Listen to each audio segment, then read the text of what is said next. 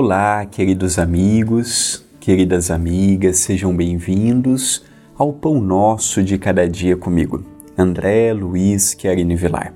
Confesso que este projeto nas últimas semanas tem atingido mais corações, mais likes, mais compartilhamentos, mais comentários aqui no vídeo. Eu gostaria muito de agradecer ao carinho que tenho sido envolvido neste projeto. Pessoas aqui do CEPAC, pessoas de longe, de fora, entrando em contato seja com o canal, seja pelo WhatsApp da TV.